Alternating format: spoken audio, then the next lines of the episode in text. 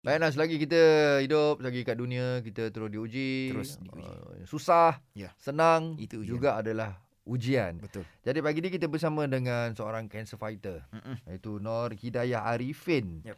Yang menghidap uh, kanser thyroid. Ya, Aha. daripada 2018 saja. Ya, tapi daripada tadi kita bersembang, kita kita boleh rasakan bahawa uh, Hidayah ni orang yang relax. Tenang eh. Mm, mm, mm. Ha, kan? Boleh terima, kita, kan? kita dengar ni Betul. sangat berat uh, ujian ni kan. Yes. Mm. Jadi Hidayah Boleh tak share dengan kita Mungkin apa rahsia Hidayah Boleh kekal relax Tenang, Tenang tenang ke? Ha. Macam ni kan Kalau mungkin Ada? kita dah Ada ke amalan-amalan Ya masa tu memang ujian tu memang berat lah kan. Mm, mm. Masa, masa saya didiagnos tu memang saya tu memang tak ada terdetik nak salah ke Tuhan dengan apa yang terjadi. hmm, Tak ada eh Saya berdoa lah dengan ketentuan ni. Ya Betul. Allah, Okey. tetapkan ni lah. Saya ingat lagi pesanan dari seorang doktor. Doktor ni bagi saya jika sendiri. Doktor ni yang handle kes saya dan, um, dan mengetuai setiap kali operation saya lah. Okey. Ya. Dia sebenarnya mengajar saya terreza dan Oh. tabah menahi apa pun ujian Ya. yang mendatang. Baik. Sebab ni ada mungkin ada hikmah lah di sebalik Hmm. ujian yang kita lalui ni. Doktor cakap apa Uh, dia cakap apa pun ujian yang mendatang ni mungkin ada hikmah sebalik lah ujian yang kita lalui Hmm, ini. hmm, Yang saya pegang diri saya dalam saya ingat sampai sekarang tu saya pegang.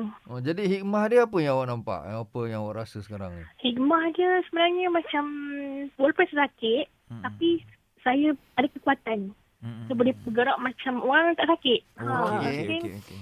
Saya ada kekuatan yang luar biasa. Ramai yang tanya saya sakit kan tapi saya rasa memang Macam diri tak Hmm. saya sama. memang tak sama macam orang sakit. Semua orang sakit ni Lemah lah Doktor kan Lari saya ni nampak. kan Yes, ada, yes, kan? yes, ah. Tapi saya rasa ada kekuatan yang luar biasa.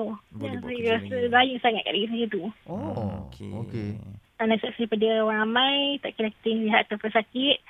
Yang paling utama jaga solat lah. Jangan tinggal. Jangan tinggal. Tu ha, banyakkan doa dan zikir. Lepas Baik. tu kita, yang penting kita kena redha dan terus bersaing apa pun ujian yang mendatang. Khasnya buat sakit-sakit kanser lah. Saya nak pesan lah kat luar sana. Um, jangan cepat putus asa. Lepas Jangan tu putus ikut segala yang doktor sarankan. Jangan skip rawatan.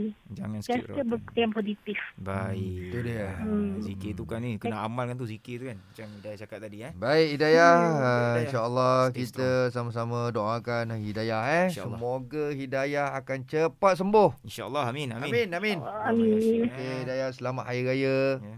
Maaf saya Selamat Hari batin Raya. Baik, Assalamualaikum.